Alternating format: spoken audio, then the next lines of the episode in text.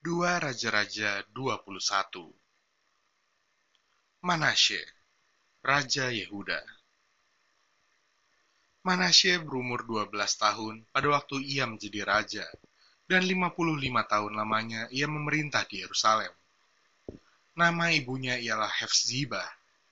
Ia melakukan apa yang jahat di mata Tuhan, sesuai dengan perbuatan keji bangsa-bangsa yang telah dihalau Tuhan dari depan orang Israel ia mendirikan kembali bukit-bukit pengorbanan yang telah dimusnahkan oleh Hizkia ayahnya. Ia membangun mesbah-mesbah untuk Baal, membuat patung Asyera seperti yang dilakukan Ahab, Raja Israel, dan sujud menyembah kepada segenap tentara langit dan beribadah kepadanya. Ia mendirikan mesbah-mesbah di rumah Tuhan. Walaupun sehubungan dengan rumah itu, Tuhan telah berfirman, Di Yerusalem aku akan menaruh namaku dan ia mendirikan juga mesbah-mesbah bagi segenap tentara langit di kedua pelataran rumah Tuhan. Bahkan, ia mempersembahkan anaknya sebagai korban dalam api, melakukan ramal dan telaah, dan menghubungi para pemanggil arwah dan para pemanggil roh peramal. Ia melakukan banyak yang jahat di mata Tuhan, sehingga ia menimbulkan sakit hatinya. Ia menaruh juga patung Asyera yang telah dibuatnya dalam rumah, Walaupun sehubungan dengan rumah itu, Tuhan telah berfirman kepada Daud dan kepada Salomo anaknya. Dalam rumah ini dan di Yerusalem, yang telah kupilih dari antara segala suku Israel, aku akan menaruh namaku untuk selama-lamanya. Aku tidak akan membiarkan bangsa Israel lagi dibawa keluar dari tanah yang telah kuberikan kepada nenek moyang mereka. Asal saja mereka tetap berbuat tepat seperti yang telah kuperintahkan kepada mereka, dan tepat menurut hukum yang telah diperintahkan kepada mereka oleh hambaku Musa. Tetapi mereka tidak mau mendengarkan, dan Manasye menyesatkan mereka, sehingga mereka melakukan yang jahat lebih daripada bangsa-bangsa yang telah dipunahkan Tuhan dari hadapan orang Israel. Kemudian berfirmanlah Tuhan dengan perantaran para hambanya, yakni para nabi. Oleh karena Manasye, Raja Yehuda telah melakukan kekejian-kekejian ini, berbuat jahat lebih daripada segala yang telah dilakukan oleh orang Amori yang mendahului dia. Dan dengan berhala-berhalanya, ia telah mengakibatkan orang Yehuda berdosa pula. Sebab itu, beginilah firman Tuhan, Allah Israel.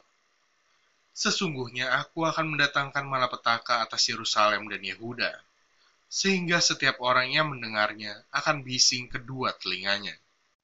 Dan aku akan merentangkan atas Yerusalem tali pengukur, sama seperti atas Samaria, dan tali unting-unting sama seperti atas keluarga Ahab. Dan aku akan menghapuskan Yerusalem seperti orang menghapus pinggan, yakni habis dihapus, dibalikan pula menungging.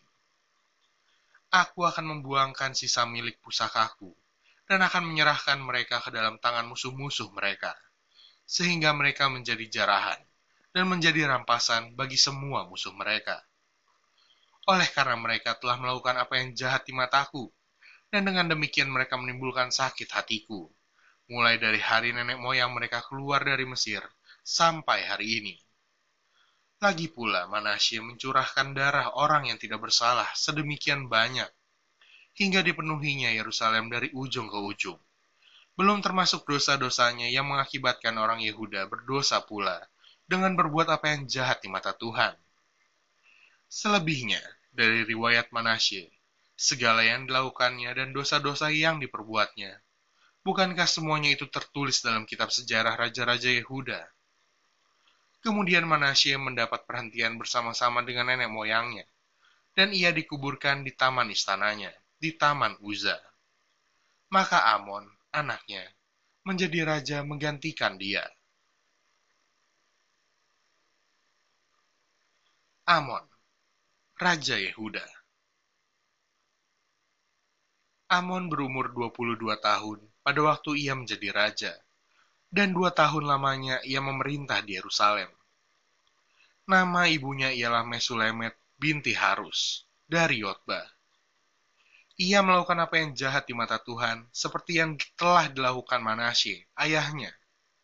Ia hidup sama seperti ayahnya dahulu, sambil beribadah kepada berhala-berhala yang disembah oleh ayahnya dan sujud menyembah kepada mereka. Ia meninggalkan Tuhan, Allah nenek moyangnya, dan tidak hidup menurut kehendak Tuhan. Dan pegawai-pegawai Amon mengadakan persepakatan melawan dia dan membunuh raja di istananya. Tetapi rakyat negeri itu membunuh semua orang yang mengadakan persepakatan melawan Raja Amon. Dan rakyat negeri itu mengangkat Yosia, anaknya, menjadi raja menggantikan dia. Selebihnya, dari riwayat Amon, apa yang dilakukannya Bukankah semuanya itu tertulis dalam kitab sejarah Raja-Raja Yehuda? Kemudian ia dikuburkan dalam kuburnya di Taman Uza. Maka Yosia, anaknya, menjadi raja menggantikan dia.